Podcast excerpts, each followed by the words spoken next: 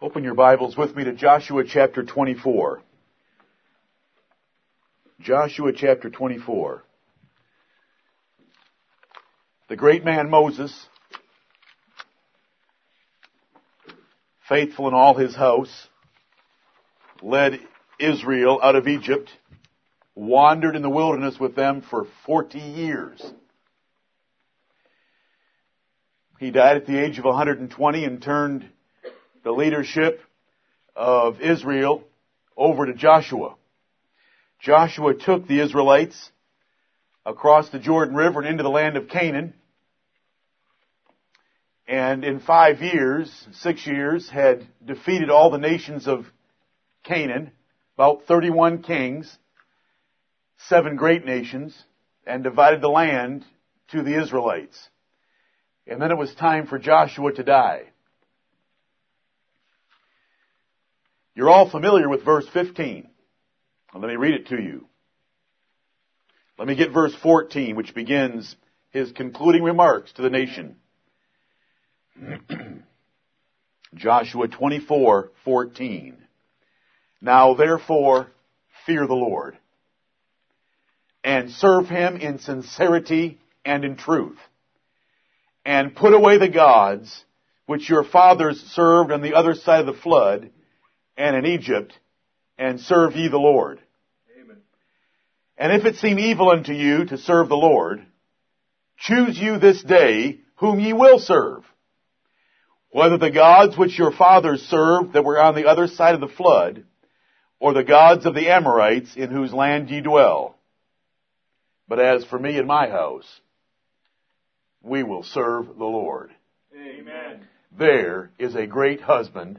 There is a great father. There is a great grandfather.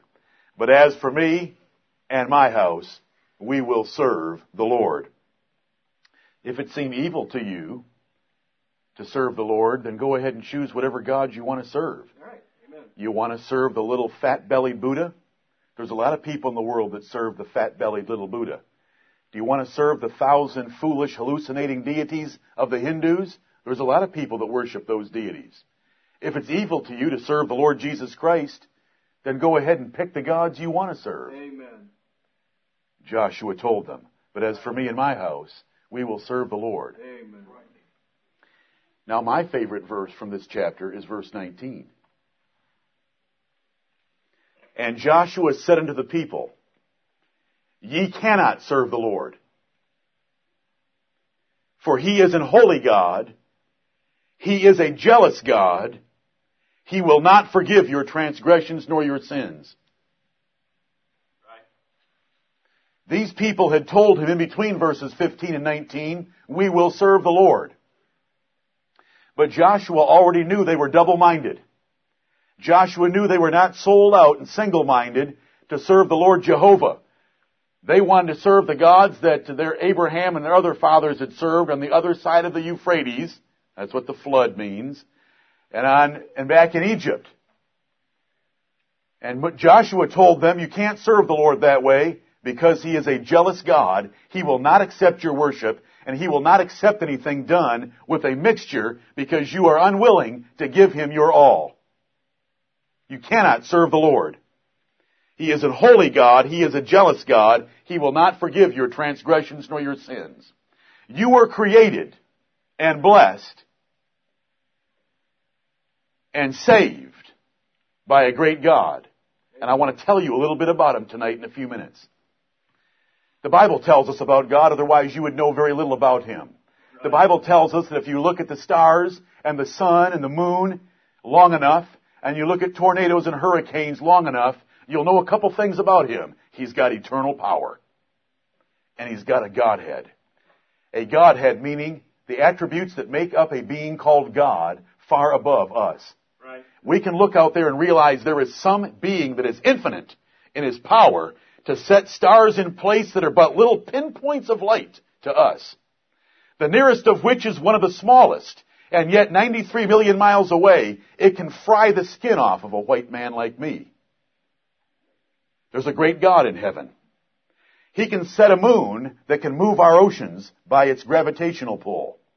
He can send a tsunami that'll wipe out two hundred seventy-five thousand people and leave two million homeless.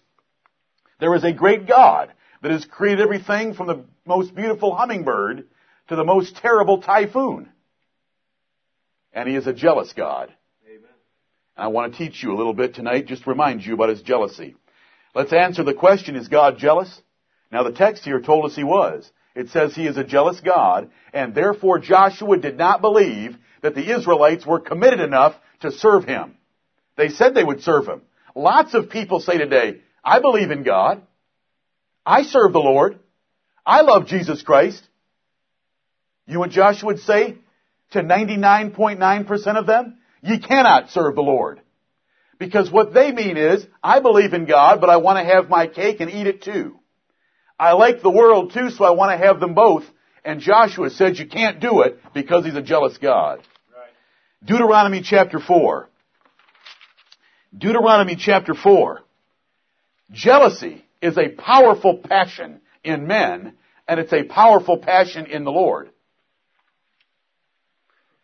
Men in a fit of jealousy will do anything and be unable to think about it. Women can do some pretty terrible things themselves in a fit of jealousy. It's a powerful passion. Look at Deuteronomy chapter four and verse twenty-four. It's a short verse. Look at it. For the Lord thy God is a consuming fire, even a jealous God. These are the words of Moses before he gave the leadership to Joshua. Deuteronomy is Moses' book. He's still speaking.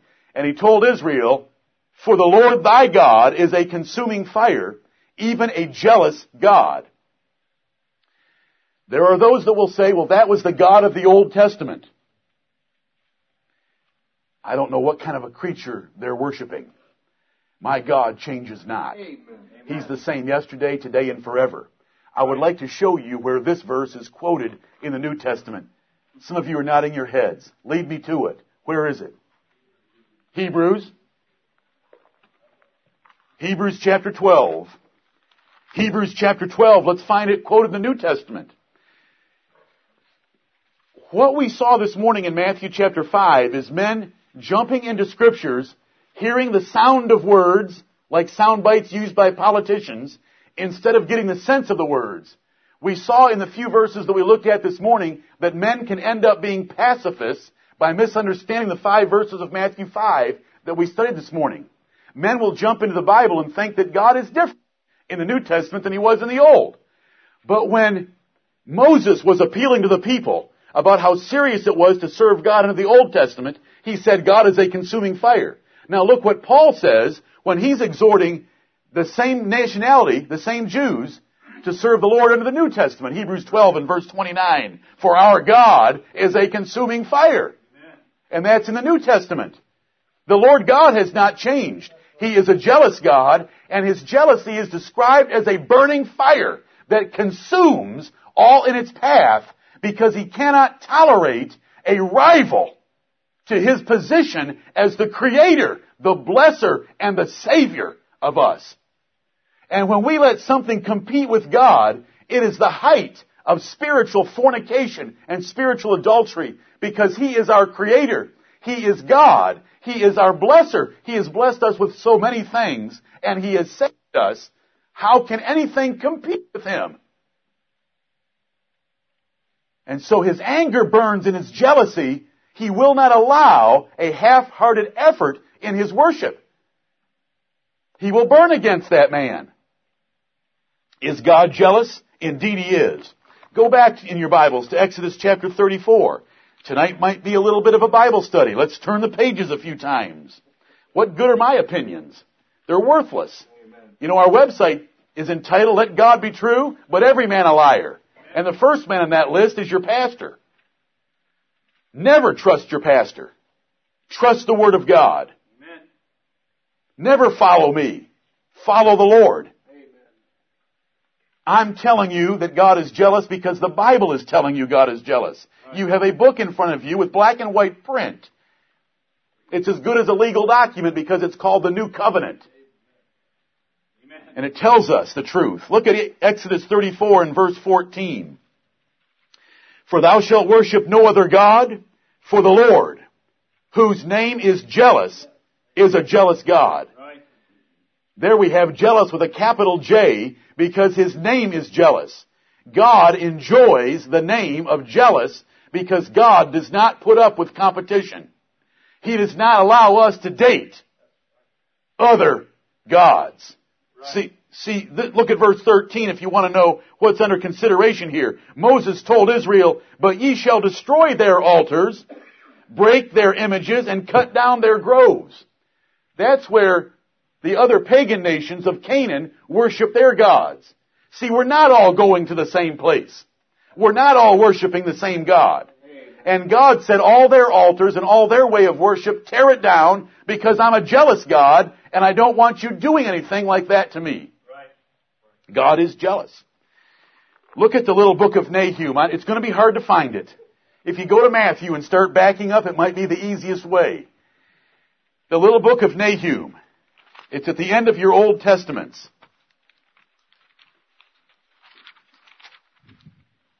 One of the best things you can do when you want to learn the Bible is to memorize the books of the Bible. How many are there? sixty-six. That's why we call it our sixty-six Magnum.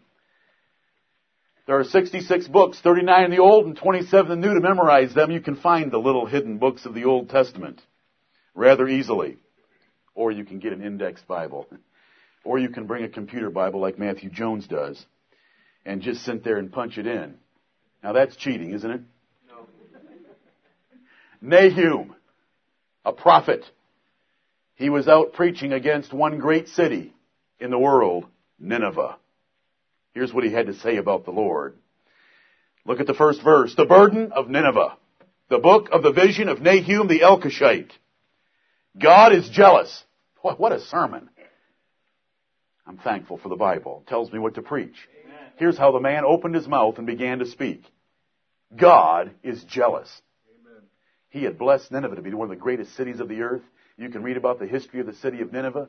It was great, but they hadn't humbled themselves to serve the Lord like they should have. So he is coming in burning fire against that nation and that city nation.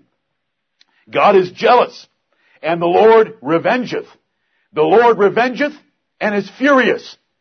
The Lord will take vengeance on his adversaries, and he reserveth wrath for his enemies.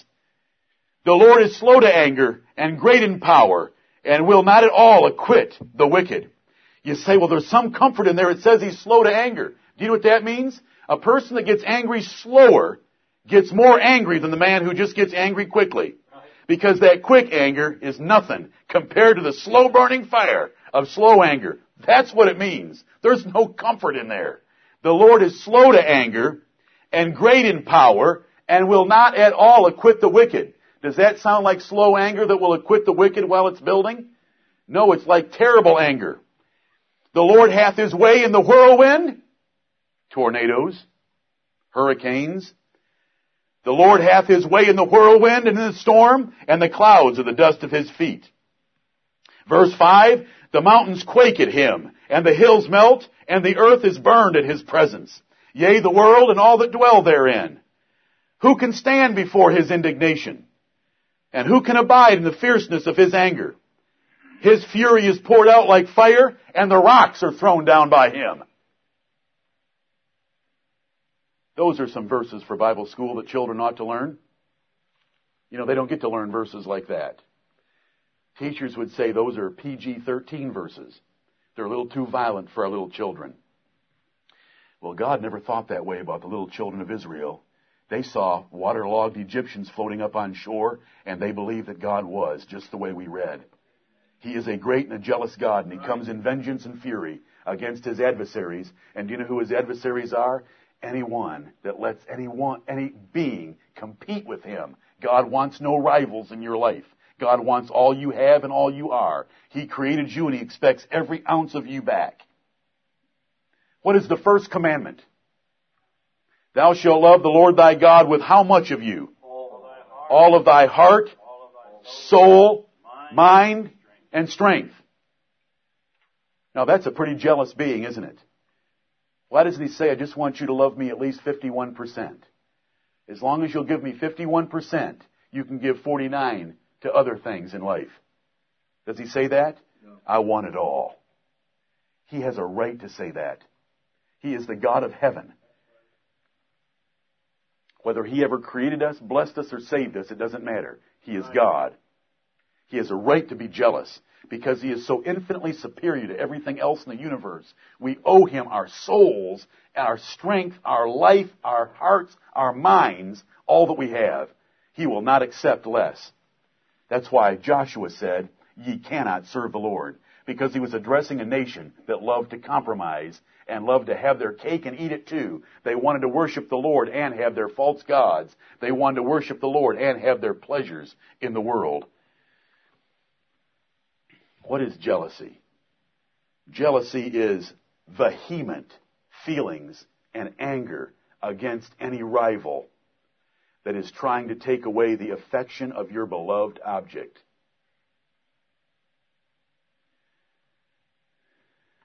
Jealousy is the state of mind arising from the suspicion, the apprehension, or knowledge of rivalry.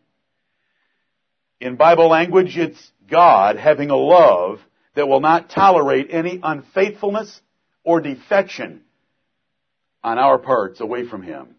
He wants all of us, and he does not want us giving our attention or our affection to anyone else. You know, a great blessing for a marriage is found in Song of Solomon, chapter eight, verses six and seven. Let me read it to you. It describes the jealousy of men and women. But the Lord is far more jealous than we can imagine because he's infinitely superior and we're not. You know, we get jealously possessive of our spouses, and yet we're all peers together. There's no great difference among us. Why should they love us more than loving anyone else except by the marriage covenant?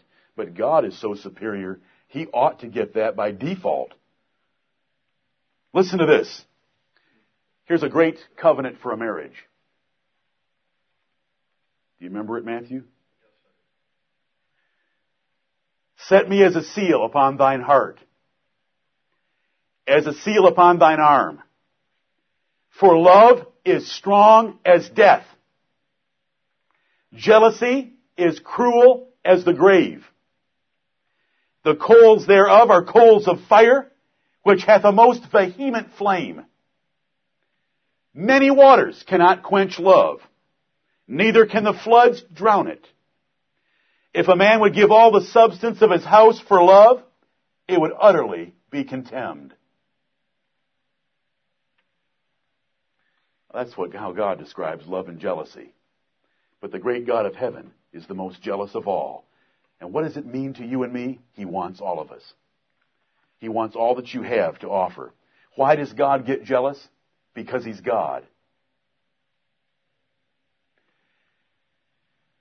Men that are athletic do not like their girlfriends or their wives seeing someone more athletic. Bothers them. Men that have a good income don't like their wives knowing about a man who has a better income. It's the nature of a man. He doesn't want a rival. He doesn't want any object that might distract his wife's affection and adoration for him. I'm just trying to use a little illustration because the Bible compares our relationship to God as a marriage. But you know, God gets jealous because there are no rivals. We create them because we're so foolish. He is God. Who wants to compete? Who can make more? Who's more creative? Who's more loving? Who's lived longer? Who's stronger? Who's more beautiful than the God of heaven? He is God. He has a right to be jealous. He created you. Where in the world do you think you came from? That part of you that is a soul that thinks and hears me what I'm saying right now and is making choices about whether you want to believe it or not, where did that soul come from? There is a great soul in heaven, and it's the soul of God himself, the Lord Jehovah. The Lord Jesus Christ is his son, and he sits on his throne in heaven. He is jealous when we let anything compete with our affection for him. And he gets jealous because he is God. There is no competition for the God of heaven. He gets jealous because he created you. Where do you think you came from, and why are you giving your affection to other creatures when you ought to be giving all of your affection to your Creator? We've already had our final song select, our final song selected for tonight. What's it going to be? Revelation four eleven. Thou art worthy, O Lord, to receive glory and honor and power, for thou hast created all things, and for thy pleasure they are and were created. Amen. We're going to sing that in just a few moments. Good selection. He is God, so he gets jealous because there's no he has no competition. You know, I love the book of Isaiah, from about chapter forty to about forty-eight. You'll have the Lord saying that he went looking for other gods to see if there were any. Right. I, I love the language of Isaiah forty through forty-eight. He says, I went looking to see if there were other gods that could compete with me. But do you know what he said? I found none. Amen. I couldn't find any. Yeah. What are you going to say? Allah? Allah? Allah is that little ball of cheese that hangs in the sky at night we call the moon. That is why on the top of every mosque you have a crescent moon. Surely you've seen a mosque, and you know what sits at the top of every mosque. Surely you know the shape of every Arabian sword. Surely you know what the image that is on every flag that flies over a Muslim country. It's a crescent moon. They're moon worshipers. Come on! When was the last time you got a tan from the moon? They're worship. They're moon worshipers. Allah's the, the moon god of the Arabians. He has no competitors. We're talking about the Lord Jehovah. Amen. The creator of heaven and earth. The Father of the Lord Jesus Christ. The I am that I am. Amen. And there is no other God. I couldn't find any. He has blessed us. Have we not been blessed? Has He poured out blessings upon us? We live in the greatest nation on earth at the greatest time in, the, in human history for so many blessings. He has shown us the truth. He has given us the Bible in our own language. We have a church. We have families. We have spouses. We are blessed. We are not in danger tonight. We are all overweight. We are blessed. Right. We owe Him. He gets jealous when we start showing our affection towards something else because of all He's blessed us with. He has forgiven us and saved us. We deserve to go to an eternal hell, but He has forgiven us, and therefore He has a right, and He does get jealous when we show interest in anything else other than Him because He's God. He created us, He blessed us, and He saved us. We owe Him our full attention and our full affection. The blessed God will not share His glory with another. Look at Isaiah chapter forty-two. Isaiah chapter forty-two.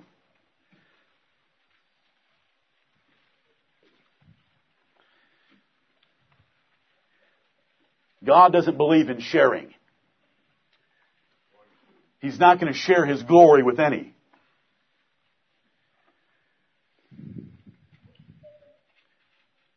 Isaiah forty-two and verse eight, I am the Lord. That is my name. And my glory will I not give to another, neither my praise to graven images. Amen. You know, some old German was just crowned Pope Benedict the sixteenth. In his three-sentence acceptance speech, he said, the very Holy Mary is with me. There isn't anything holy about Mary. She needed a Savior as much as anyone in this world. She knew it. She confessed it in Luke chapter one and two. He gave the glory of God to Mary. He will answer for that. God has been angry with that line of popes. I don't, they think they have two hundred sixty-five of them. They can't trace them because the first one that they begin with was never a pope and never went to Rome. Right. The apostle that went to Rome was the apostle Paul, the one that had to rebuke Peter because Peter kept getting himself in trouble by saying things that were not true. They give the glory of God to Mary. Mary doesn't deserve any glory. Right. When they tried to give her glory on earth, Jesus rebuked them every single time. When Jesus was in a house, and Mary and his brothers and sisters, now see, that just blows a Catholic's mind, because Jesus had a whole string of brothers and a whole string of sisters. When they came to the door and said, your mother and your brethren are outside, they want to see you. He said, who is my mother and who are my brethren? He looked at the crowd that was in there listening to him preach, and he said, These are, this is my mother, and these are my brethren, those that hear the word of God and keep it. Amen. That's what he said. When the first Mary Aliter came along and was listening to Jesus preach, and she got all carried away with herself and said, blessed is the womb that gave birth to you, and blessed are the breasts that you sucked. Oh, he said, yea, rather, blessed are they that hear the word of God and keep it. Amen. You know, so instead of cathedrals that have bottles of Mary's milk scattered all across Europe as one of their relics, we give the glory to God. Amen. Because he gets jealous when glory is given to another. Right. Look at the words of Jesus Christ shutting down any attention being given to Mary. They want to splash the Roman Catholic Church all the way across the newspaper, then we'll address it with the Bible. Those men don't know squat about the Bible. They have set themselves in opposition to the Bible from the very beginning. Why do they refuse to allow priests to marry? Peter had a wife. Jesus healed Peter's mother-in-law. First Corinthians nine five tells us Peter had a wife. But they give the glory of the great God to the mother of the Lord Jesus Christ. And she was just as any other woman. She was a sinner that needed the grace of God through Jesus Christ to save her. Look at that verse that I just read to you. I am the Lord, that is my name, and my glory will I not give to another. They give the glory of God to others, and they make God very jealous, and he is burning in his wrath, and he's coming in judgment on that unholy church. Because the Bible tells us that, and we've been through all that before, so we don't need to spend any more time on it. Why does he get jealous? Because he gets so tired and frustrated and angry with us getting all excited about three things that turn men on in America. It's Jeremiah chapter nine, verses twenty-three and twenty-four. Three things that get us excited and cause us to invest great amounts of money, great amounts of time, and much energy and thought in these three areas. Jeremiah nine twenty-three, thus saith the Lord, let not the wise man glory in his wisdom. God does not want us glorying in education or intelligence. Let not the wise man glory in his wisdom. God does not care about your intelligence. If you were the most intelligent man or woman that ever walked on earth, you still would not have any intelligence at all compared to the Lord. Amen. So why would you be glorying in your intelligence that is absolutely zero? It is infinite zero. It is dead. It's a null set. It's nothing in comparison to God. And as soon as you die, even you'll know that. Amen. But we get all excited about that. And that's such a great concern of our lives. And look what the Bible says. Jeremiah nine twenty-three, thus saith the Lord, let not the wise man glory in his wisdom, neither let the mighty man glory in his might. Look at what the athletes are getting paid. They just came out with the average salary of a baseball player in America. And every team has, how many players do they have? twenty-five. Uh, two point six million. two point six million. Baseball players ought to be getting paid minimum wage. All they're doing is playing a boys' game. Right. Our country's sick. It's because they're glorying in might. Jeremiah nine twenty-four. The Lord said, don't let the mighty man glory in his might. Then he says this, neither let the rich man glory in his riches. Those are the three idols of America. Athleticism and athletic accomplishments, education and intelligence, and riches and success. Those are the three great idols. And what does the Lord say? The man that has them, don't let him glory in them, because they're nothing compared to me. Right. He says in verse twenty-four, let him that glorieth glory in this. This one thing is worth glorying in, that he understandeth and knoweth me, that I am the Lord, which exercise loving kindness, judgment, and righteousness in the earth, for in these things I delight, saith the Lord. That is the Lord God getting angry and getting jealous when we get distracted by these other things. Oh, so-and-so is so smart.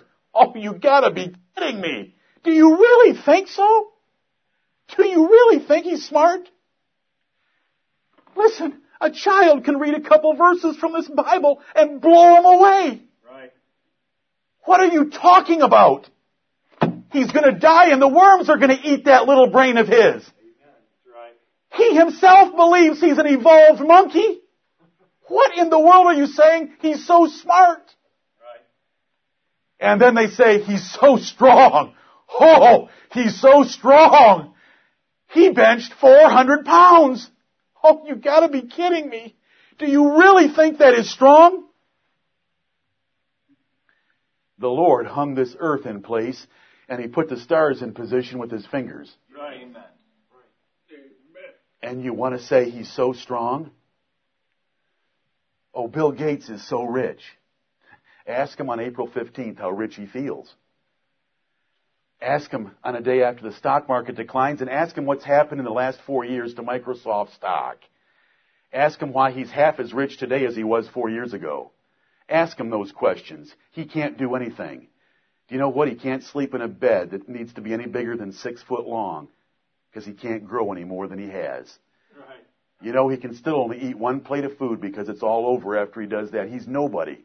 His money doesn't amount to a hill of beans. He's going to And he's not going to take one cent with him. And he's not going to have designer undies on. The worms are going to be his undies. Right. And they say he's so rich. I'll tell you someone who's rich. It's the God of heaven. Amen. He owns the universe. All the angels, the created beings that we can't even see, that are in, some are in this room right now, He owns them all as His servants. And they do His bidding day and night, forever and ever. Right. He says, don't get excited about those things. I want to answer the question, why does He get jealous?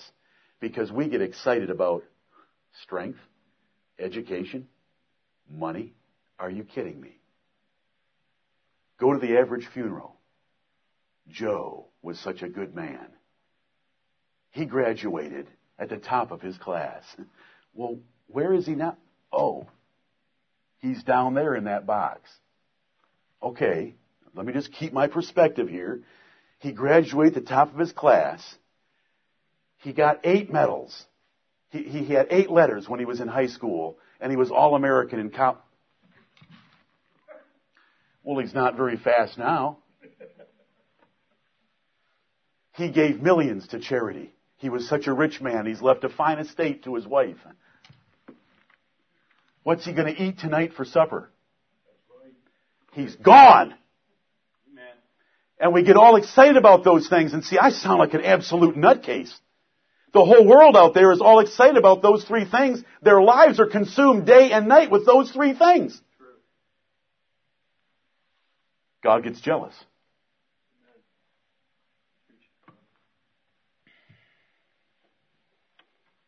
God gets jealous when we flirt with the world. He hates the world. He hates the world's philosophy. He hates the world's thoughts. He hates the world's actions. He hates the world's speech. And He gets angry and jealous when we flirt with the world. The verse is James four four. Ye adulterers and adulteresses. That's, look what He's calling us. Ye adulterers and adulteresses.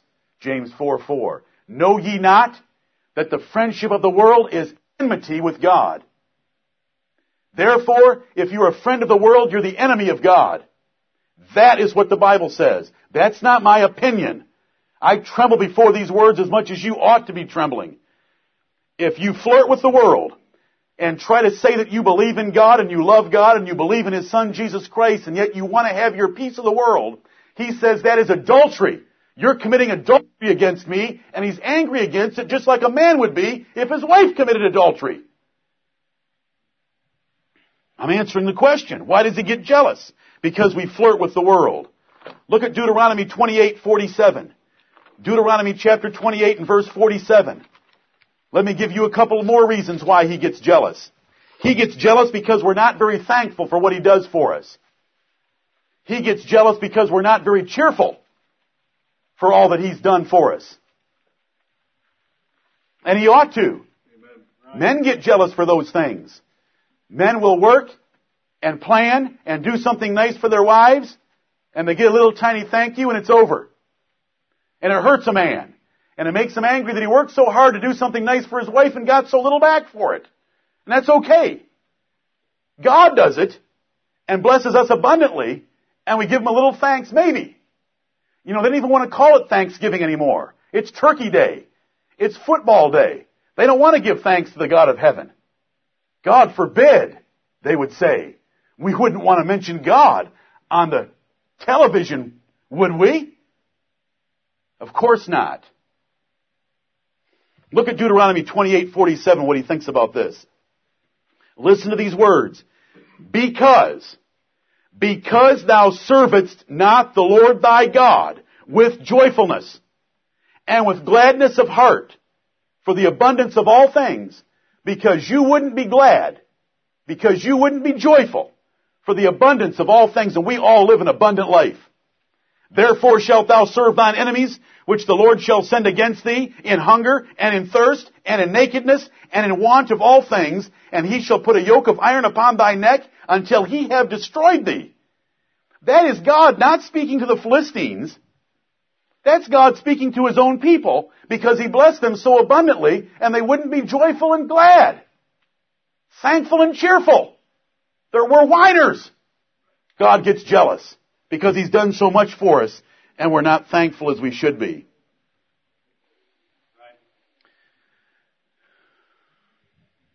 God's highly offended and jealous when we put our families in front of him. Jesus had to deal with this over and over again. Look at Matthew. Matthew chapter ten. We'll use Matthew chapter ten. It's, it's throughout the Gospels, where Jesus Christ knew that one of the great temptations that would hinder men from loving him with all their heart, mind, soul, and strength, and from committing their lives to serve him wholly, would be their families. So look what Jesus said. The, these are verses that are unknown to the average person. They think they know Jesus. They're not even close. They, they believe in what the Bible calls another Jesus. It's a Jesus after their own imagination, not the one in the Bible. This is the Jesus in the Bible. This is what he said in Matthew ten and verse thirty-four. Think not. Don't dream about a Jesus that you think you know.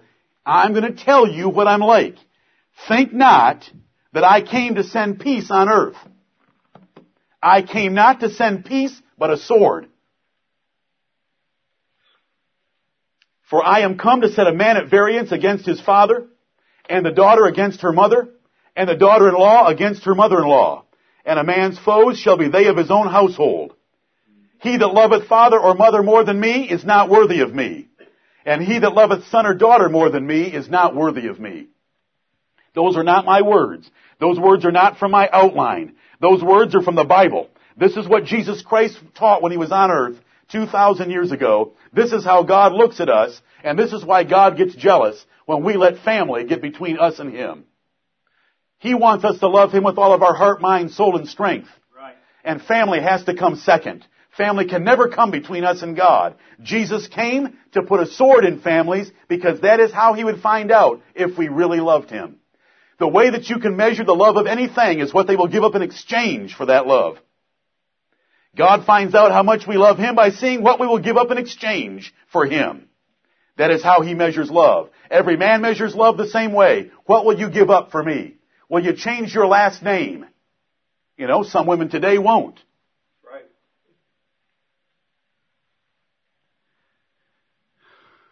The Lord wants us to give up our family. Right. You know, anybody who hears that and doesn't think through it and hasn't heard everything we preach. We preach more about husbands loving wives and wives loving husbands and parents loving children and children loving parents than any other church on earth, because the Bible emphasizes that. Right. But at the same time, we recognize that that family love is subordinate to the love of God. Right. And to our love for God. That's the balance. The love of God always comes first. If my family wants to worship some other, if my family wants to join the Mormons, bye-bye. Bye-bye. You know, they don't want to join the Mormons, and I'm not trying to make fun of them. But if they wanted to go join the Mormons and get baptized for the dead and do the rest of the shenanigans of the Mormons, then bye-bye, because I'm going to serve the Lord. I'm not going to run behind them because, oh, how would I live without my wife and children? I love my wife and children. I love my wife and children as much as anyone in here. But I'm certainly not going to follow them to Mormonism. Are you kidding me? What a nutcase I'd be. There's a God in heaven. He's a, he's God. He created me. He's blessed me and He saved me. I owe Him everything. Amen. They haven't done anything for me. He's done everything for me. That's why He gets jealous. Look at the Lord Jesus Christ. You're not worthy of me. If you think family is as important as I am, you're not worthy of me. Right. See, Billy Graham, Norman Vincent Peale, and Robert Schuller, and Pope Benedict the sixteenth have never preached a real sermon in their entire lives because they've never preached anything like that in their entire lives. Right. See, when you preach a message like that, you can't have one point one billion church members. That's right. If Pope Benedict the sixteenth used next Sunday to preach the Bible for the first time in his life, the church would shrink to about seventy members. We'll give him eighty because he might be a better speaker even at the age of seventy-eight than I am. But that doesn't matter either because it's the Word of God. When you preach the Word of God and you show people that the Lord Jesus Christ brought a sword into families because He's going to find out who we love the most. Do you know what? Do you know how to keep your family together? Compromise. Do you really? I mean, if you want to keep your family together, then you're going to sell yourself out to the Lord and beg for His mercy. Amen. If you try to keep your family, the Bible tells you what's going to happen. You're going to lose it. Right. The words of Jesus are this: He that seeketh to save his life in this life will, in, he that tries to save his life will lose it, and he that loses his life for my sake shall find it. Amen. So the safest way to keep your family and have the Lord is to sell yourself out first and tell the Lord from your heart that if your family were to leave you or to give you trouble in serving Him, you're going to choose the Lord first. He'll probably give you your family. But if you try to save your family by putting it in front of the Lord, He'll take it away from you in one way or another. What will happen if God gets jealous? What's going to happen? He's a consuming fire, and He's going to burn in His wrath against us. Every man and woman or child, every family and every church that lets anything creep in between their love of God, He is going to burn against that family, that person, or that church. Remember Ezekiel sixteen, that long chapter in Ezekiel, where God described the nation of Israel as a little baby that He found in a field, mm-hmm. and He took that little baby and swaddled it and salted it and bathed it and took care of it and bought it clothes and let it grow up. And then when she became a beautiful woman, she played a whore. And instead of getting paid for being a prostitute, she went out and paid her lovers. She was so perverse, and that long chapter goes on in the most graphic language as God describes that woman selling herself to anyone that came by. That is how God looks at us, not loving Him first. And He'll burn against that nation. And He burned against the nation of Israel and judged them severely. Ezekiel was one of their last prophets.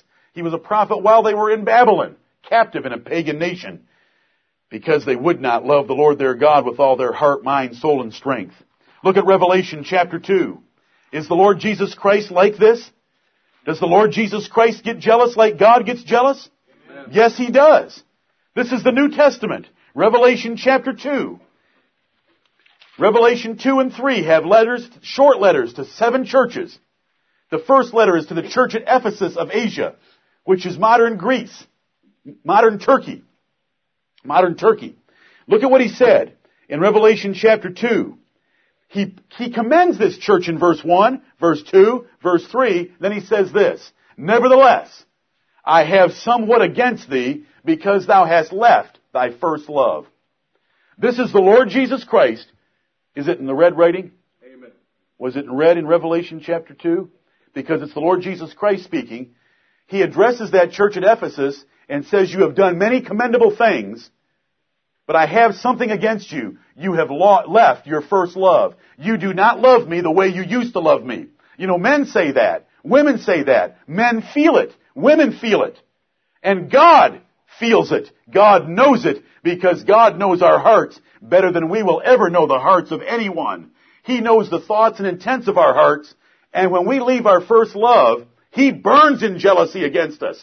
And He told that church that He commended for many things, because you've left your first love, I'm going to take my candlestick out of that church.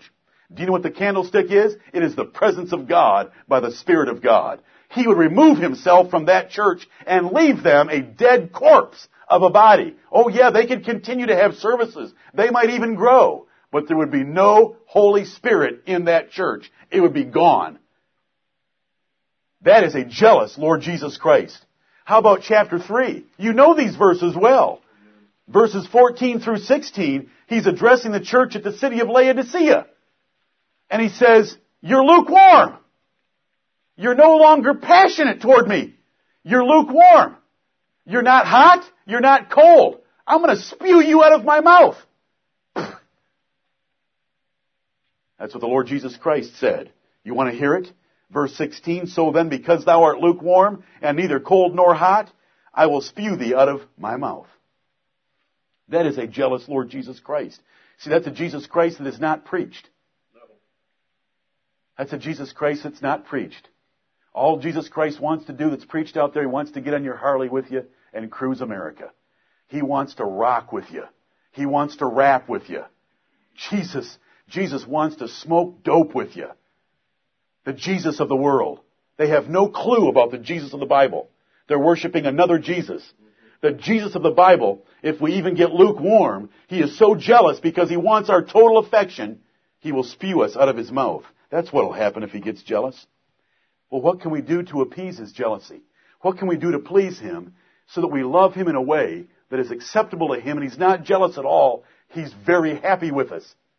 He's very pleased with us. That should be the goal of our lives. Right. That's what we want to achieve. Give him your heart.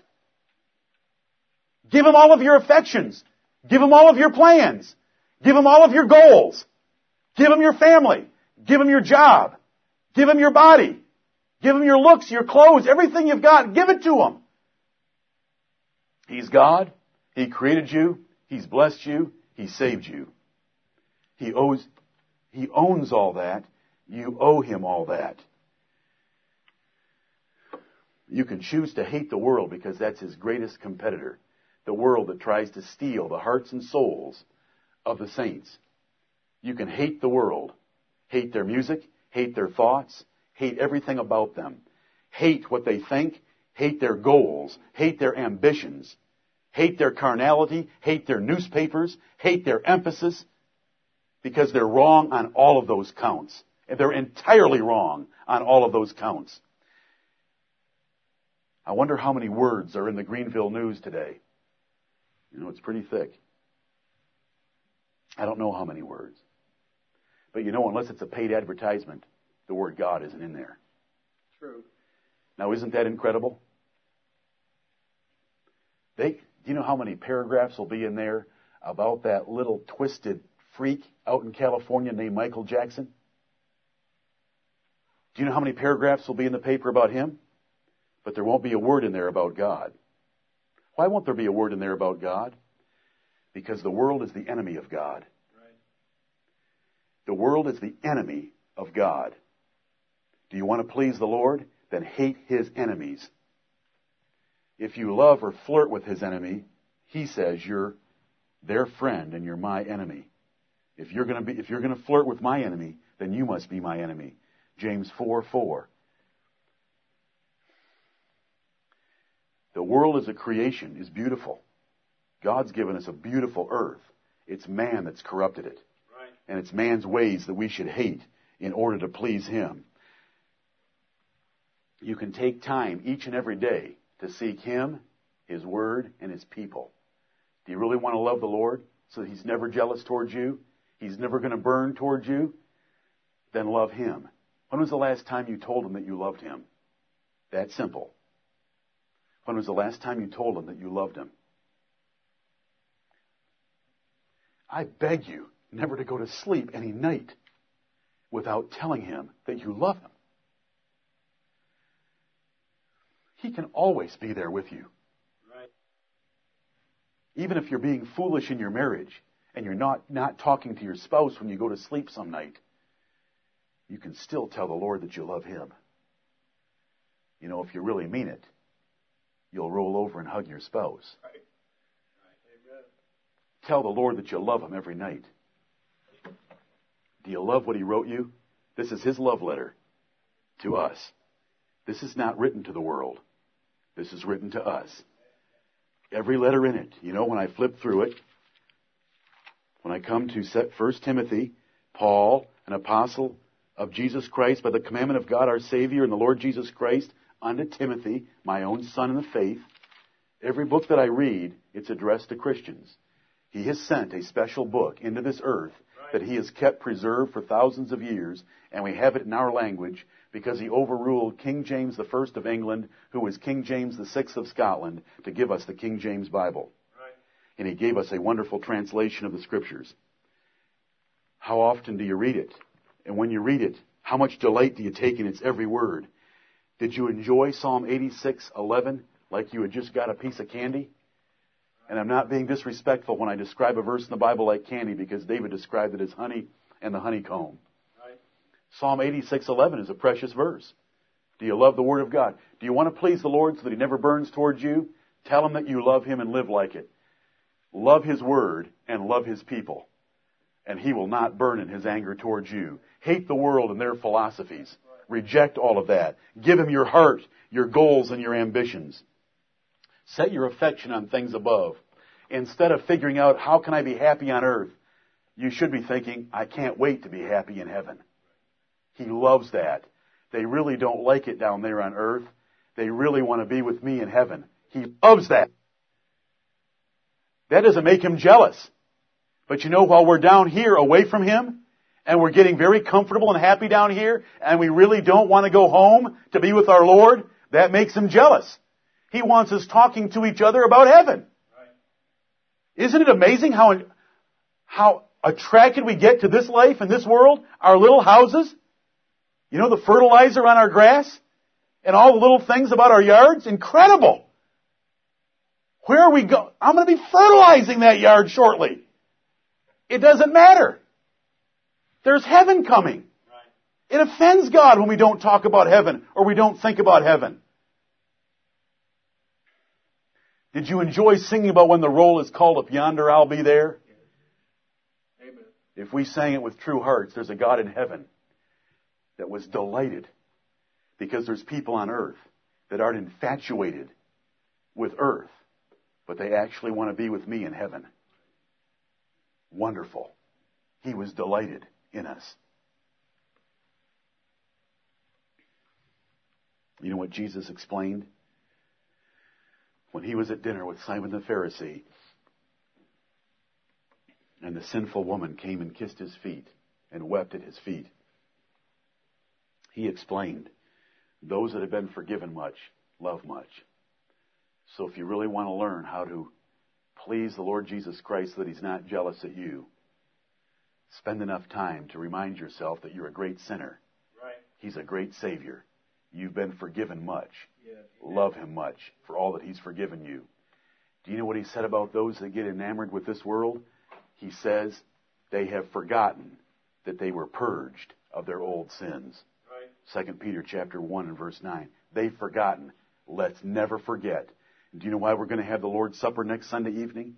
Lest we ever forget what we've been forgiven, so that we will love him more, and he will not be jealous against us. The Lord is jealous.